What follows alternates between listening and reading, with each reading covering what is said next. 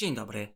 W najbliższych odcinkach zajmiemy się ziemiami polskimi w latach 44-89, poszczególnymi małymi epokami, czasem odbudowy i instalacji nowego systemu 44-48, stalinizmem 48-56, małą stabilizacją za Gomułki 56-70, dekadą Gierka 70-80, dekadą Solidarności 80-89 i transformacją ustrojową później już tylko rządy postkomuny oraz Volksdeutsche kontra Ciemnogród. W międzyczasie jeszcze seria o drugiej połowie XX wieku. Dzisiaj jak komuniści przejęli władzę w Polsce. Armia Czerwona pod koniec II wojny światowej zajęła olbrzymie terytoria w Europie Środkowo-Wschodniej i nie tylko. Ich trwałe opanowanie było nie lada wyzwaniem. Stalin musiał z części nabytków się wycofać, jak miało to miejsce w Iranie oraz pogodzić się z niezależnością Jugosławii. Łatwiej było przejąć władzę w republikach sowieckich, bliżej związanych z Moskwą, np. białoruskiej i ukraińskiej, niż w krajach cieszących się przed wojną niezależnością. Gdy przeprowadzano jakąś namiastkę wolnych wyborów, władzę przejmowały siły niechętne komunizmowi, jak miało to miejsce na Węgrzech w 1945 roku. Polska była zbyt ważna ze względu na rozmiary i położenie, żeby pozostawić bieg wydarzeń przypadkowi. Była idealnym przyczółkiem z potencjałem ekspansji na zachód i południe. Pamiętajmy, że Polska była krajem okupowanym, choć wielu polityków twierdziło w przeszłości, że Armia Czerwona nas wyzwalała i odzyskaliśmy dzięki nim wolność.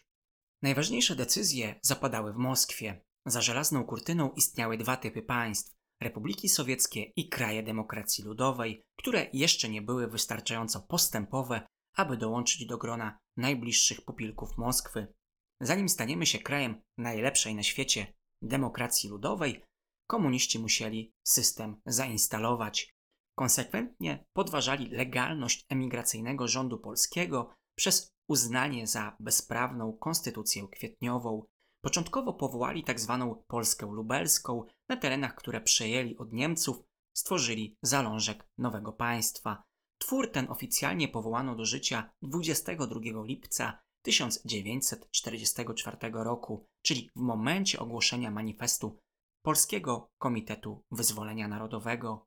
Piękna nazwa, lecz organ to był nie polski, a komunistyczny. Nie wyzwolenia, a ujarzmienia. Przez cały PRL hucznie obchodzono Narodowe Święto Odrodzenia Polski każdego roku 22 lipca, w dzień ogłoszenia osobiście redagowanego przez Stalina manifestu.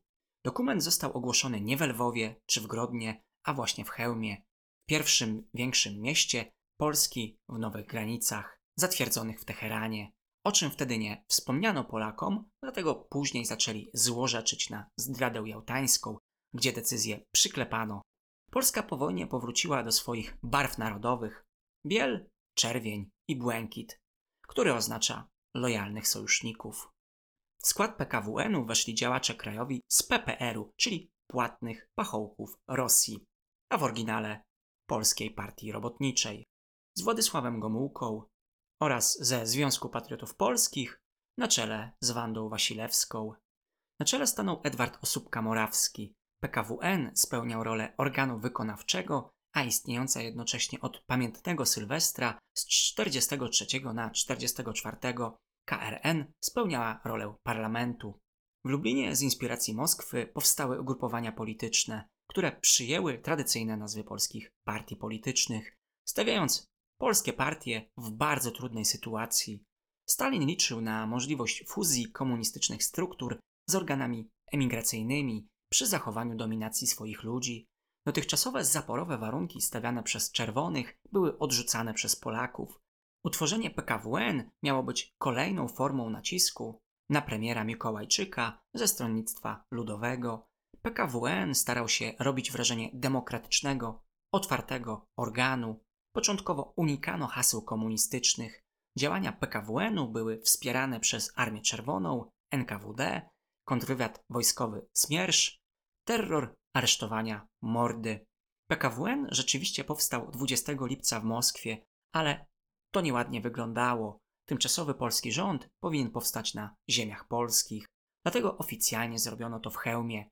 Tam też 22 lipca ogłoszono manifest, oczywiście wcześniej opracowany w Moskwie. Był to prawdziwy cud, zarówno powstanie PKWN, jak i ogłoszenie manifestu, ponieważ członkowie PKWN-u przyjechali do Hełma kilka dni po jego ogłoszeniu. W tym manifestie, czego oni tam nie naobiecywali, a wszystko bezpłatne. Jak rządził PKWN? Jedną z pierwszych decyzji organu mającego przynieść Polsce wyzwolenie było zrzeczenie się połowy państwa, terenów wschodnich i uznanie linii Kerzona. Komuniści pod hasłem reformy rolnej zaczęli rozdawać ziemię, ale nie, nie, nie swoją. Rozdawnictwo ziemi? Czy to nie kłóci się jakoś z komunistycznymi wartościami? W sumie zabrali ziemię bez odszkodowania i żądali za nią tylko niewielkiej zapłaty. Trzeba było pozyskać zwolenników, bo tych w Polsce brakowało. Umożliwiono błyskawiczny awans najuboższym i marginesowi społecznemu. Nowe kadry, jak na przykład sędziów, szkolono w szaleńczym tempie. Na ziemię polskie skierowano znaczne siły NKWD, przeznaczone do zabezpieczania terenu. Na niespotykaną skalę rozwinięto inwigilację społeczeństwa.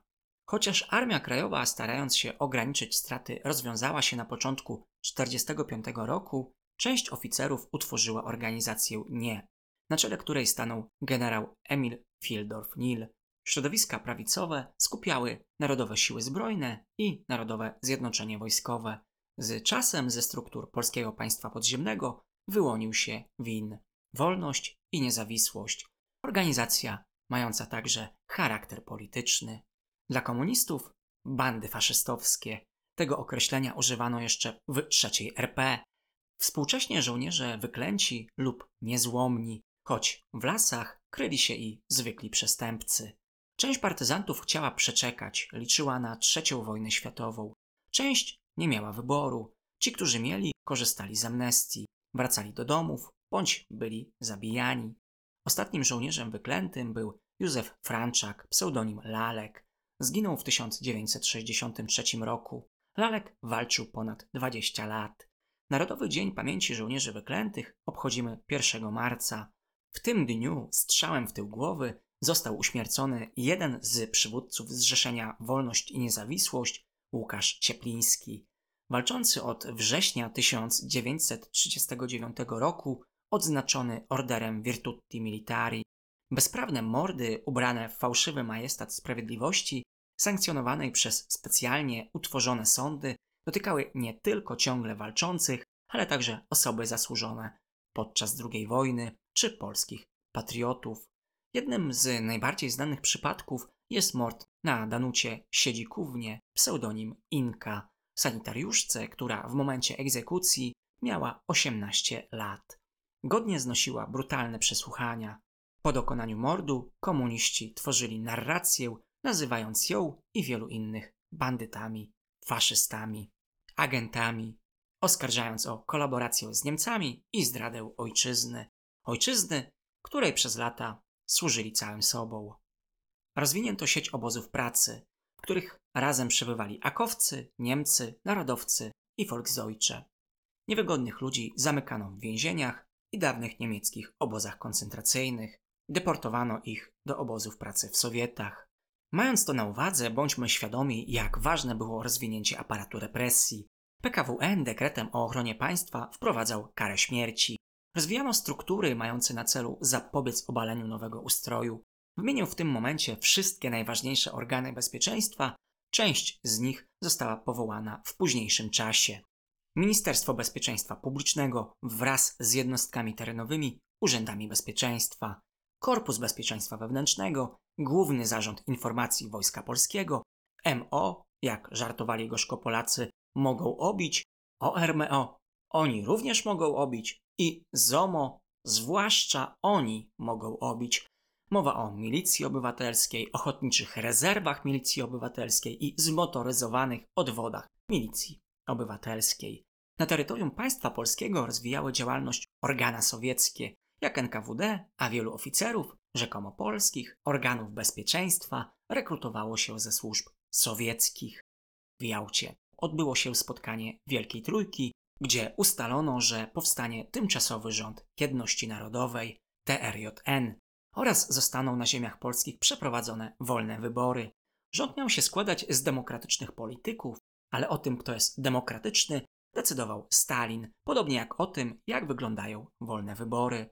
Echa Jałty jeszcze dobrze nie ucichły, a w Polsce aresztowano 16 przywódców polskiego państwa podziemnego.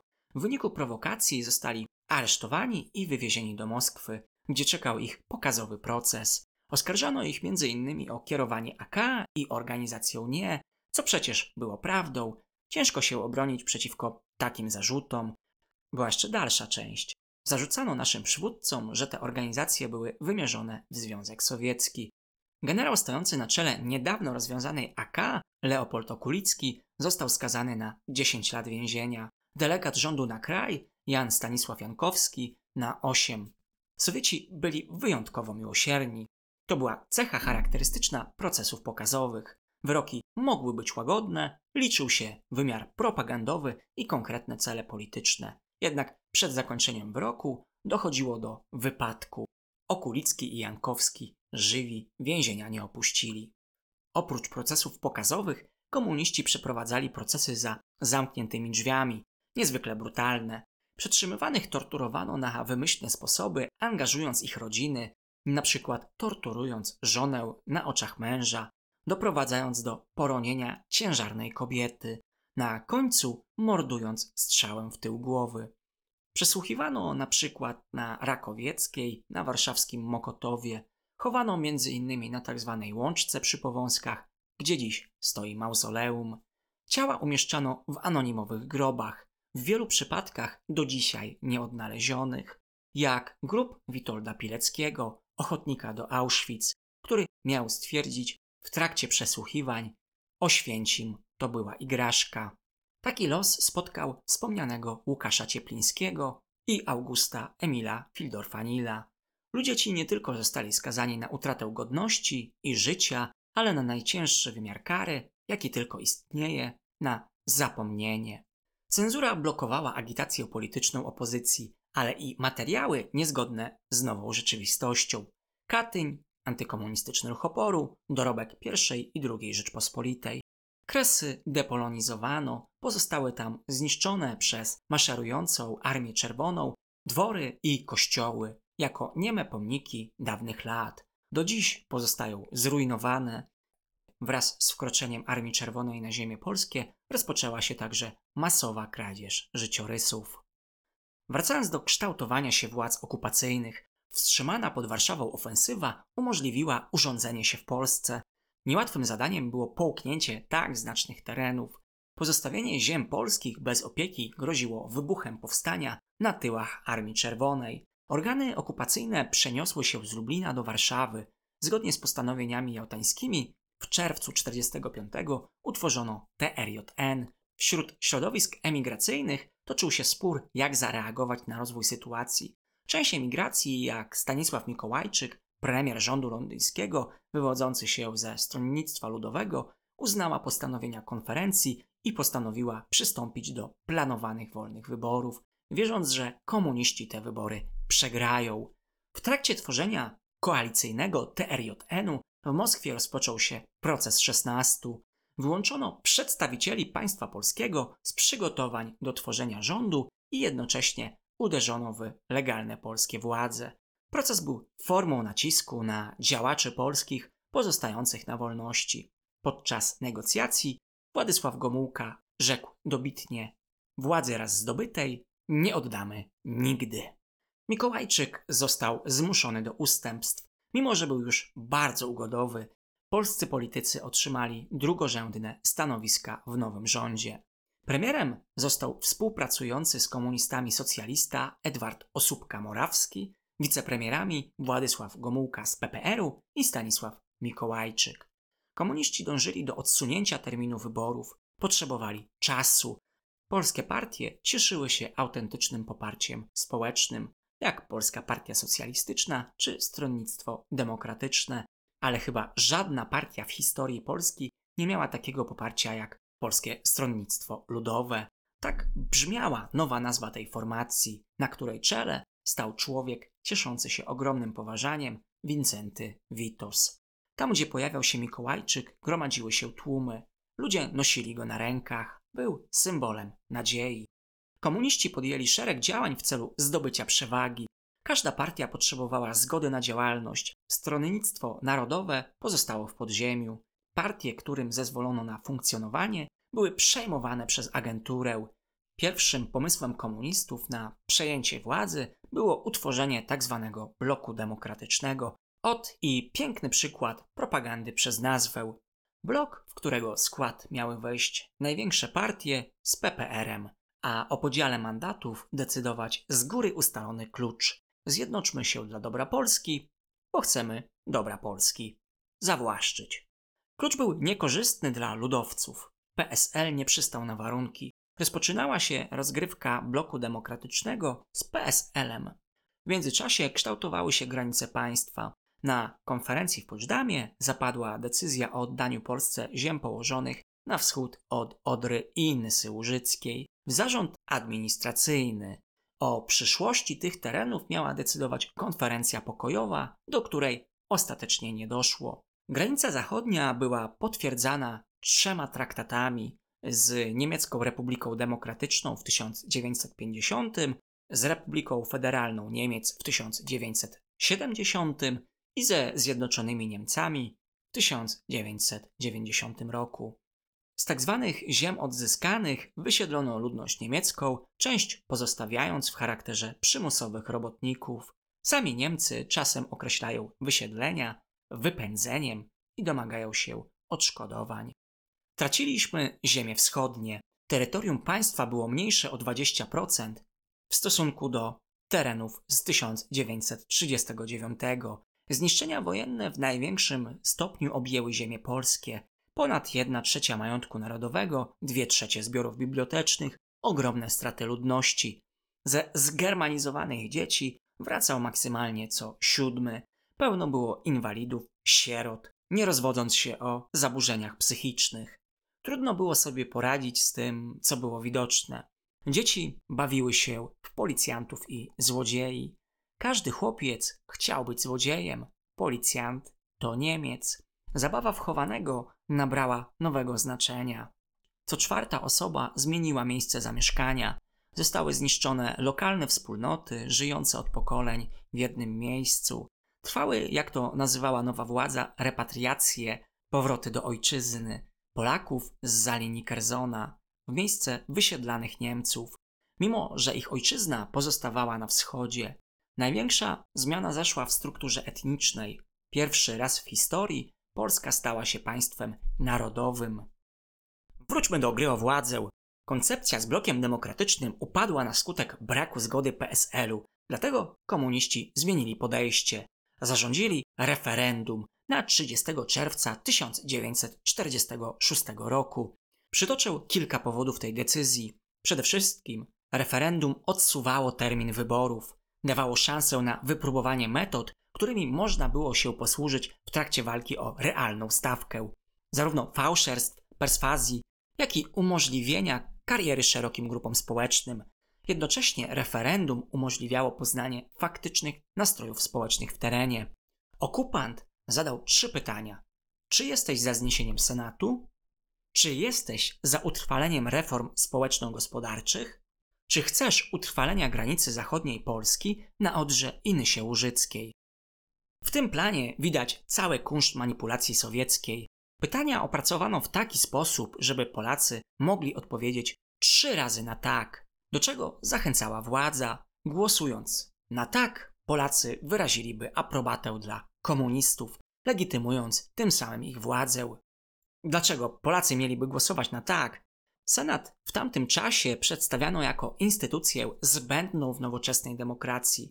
Drugie pytanie dotyczyło nadania ziemi, którą wielu otrzymało, a trzecie, czyż państwu tak wyniszczonemu wojną nie należała się rekompensata za zniszczenia? Rozpoczęła się kampania, PPR wykorzystywał swoje przewagi, zalewając kraj plakatami trzy razy tak.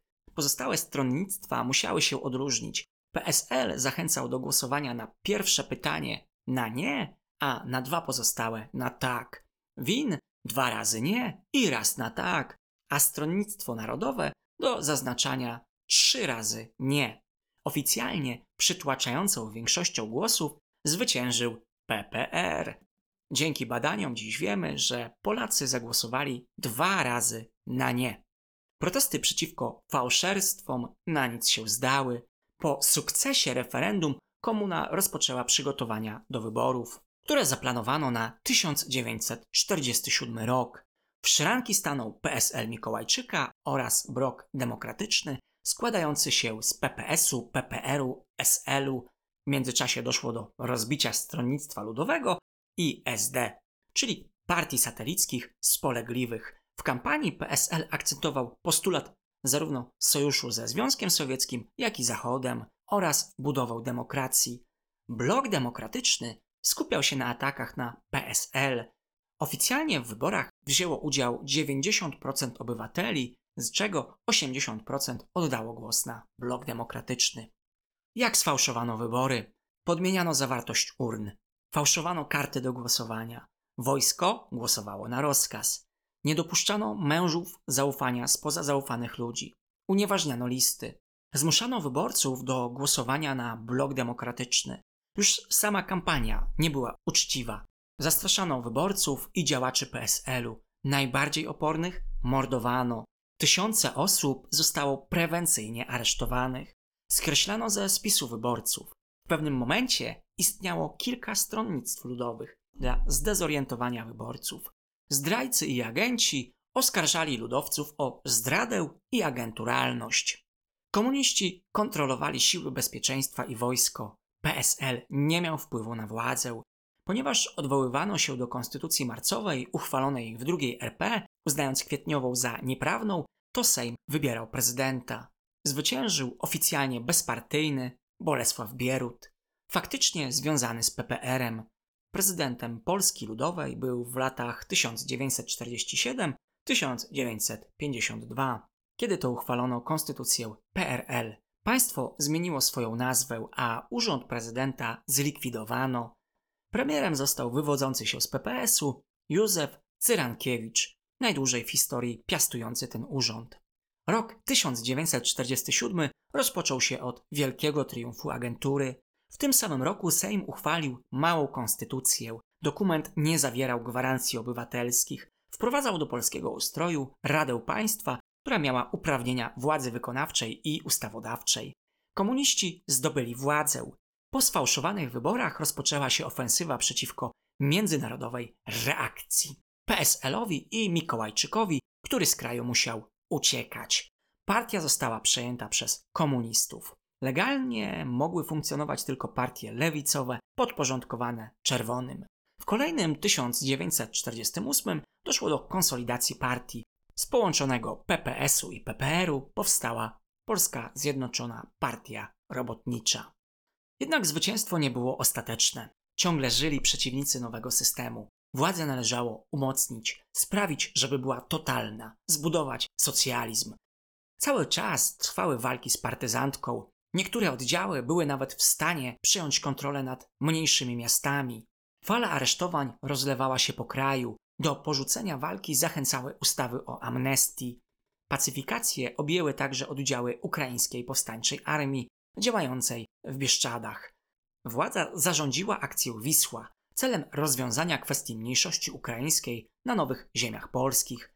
Przesiedlono prawie 150 tysięcy ludzi na ziemie oddane Polsce w zarząd administracyjny, m.in. Śląsk i Pomorze, Ukraińców, ale i mniejszości etniczne czy mieszane rodziny polsko-ukraińskie. Lokalne społeczności były rozpraszane na dużych obszarach. Akcja odcięła zaplecze walczącej ukraińskiej powstańczej armii, skutecznie niszcząc partyzantkę. Władze okupacyjne pokonały opozycję polityczną, dobijały ostatki Polski podziemnej. Pozostał jeszcze jeden przeciwnik walka o rząd dusz. Kościół katolicki oskarżono o knowanie z Watykanem i niemieckimi odwetowcami. Aresztowano księży, urządzano im procesy pokazowe, organizowano manifestacje bezbożników. Bezskutecznie. Kościół cieszył się ogromnym poparciem, a polska młodzież katolicka niechętnie przystawała do antyreligijnych inicjatyw władz. Kościół przyjął rolę istniejącej cały okres okupacji opozycji. której przywódcą został nowy prymas. Augusta Chlonda zastąpił Stefan Wyszyński. Po wycięciu opozycji politycznej i wojskowej pozostawało przekonać naród, że ma wspólne interesy z partią. O ile przedwojenne pokolenia mogły być oporne, od czego jest edukacja, a właściwie indoktrynacja młodzieży? Przez całe życie przymus szkolny, szkolenie wojskowe i przymus pracy. W szkole nieprawomyślni nauczyciele byli usuwani, aby wykształcenie nowego socjalistycznego pokolenia przebiegało bez przeszkód. Podczas egzaminów na studia, np. z biologii, należało popisać się znajomością łysenkizmu. Wojsko było kolejnym elementem wychowania, a w pracy apele i uroczystości. W międzyczasie młodzież mogła uczestniczyć w zajęciach organizacji kontrolowanych przez władzę, jak Związek Młodzieży Polskiej. Na zachodzie pozostał nieuznawany rząd londyński z prezydentem Władysławem Raczkiewiczem. W Maison Lafitte powstał Instytut Literacki, prowadzony przez redaktora Jerzego Giedroycia, wydający czasopismo Kultura, wokół którego koncentrowało się życie emigracji. Na łamach pisma ukazywały się prace Witolda Gombrowicza, Czesława Miłosza czy Juliusza Mieroszewskiego, ale i pisarzy wywodzących się z innych państw bloku wschodniego.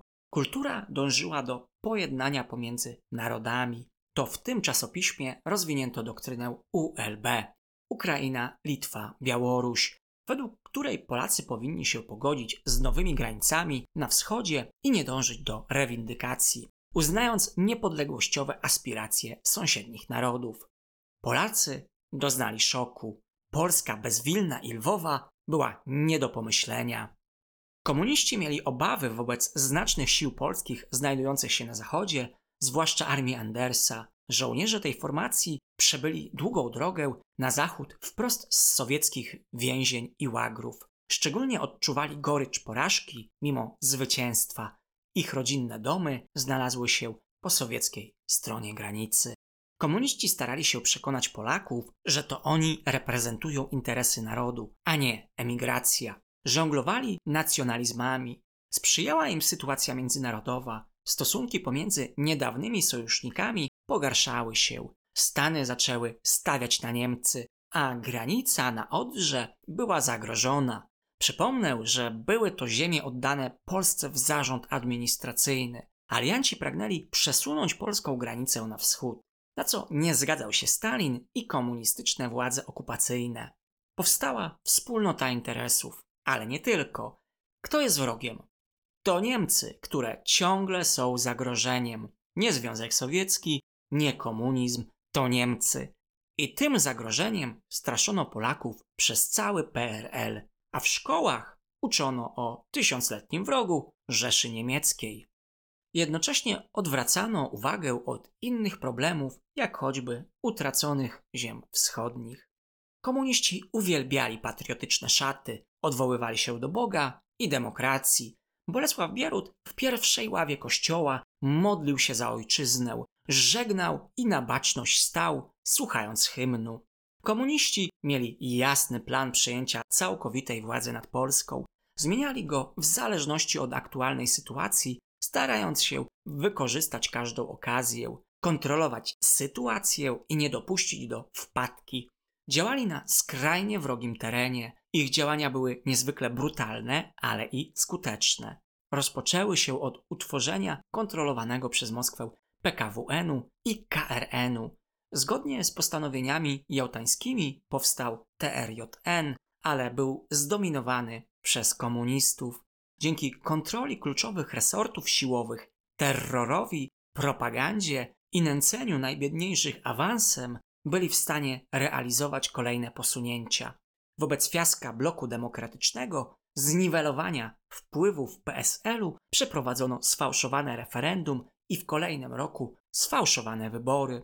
Te działania były możliwe dzięki zaangażowaniu samych Polaków, niczym w tragedii antycznej. Stanisław Mikołajczyk wyłamał się z emigracji i legitymizował nowe władze, dając szansę na przeprowadzenie wyborów i ustanowienie TRJN-u, czyli realizacji postanowień konferencji, dzięki czemu bolszewicy mogli argumentować, że przecież dotrzymali słowa uwiarygodnił, legitymizował działania Moskwy.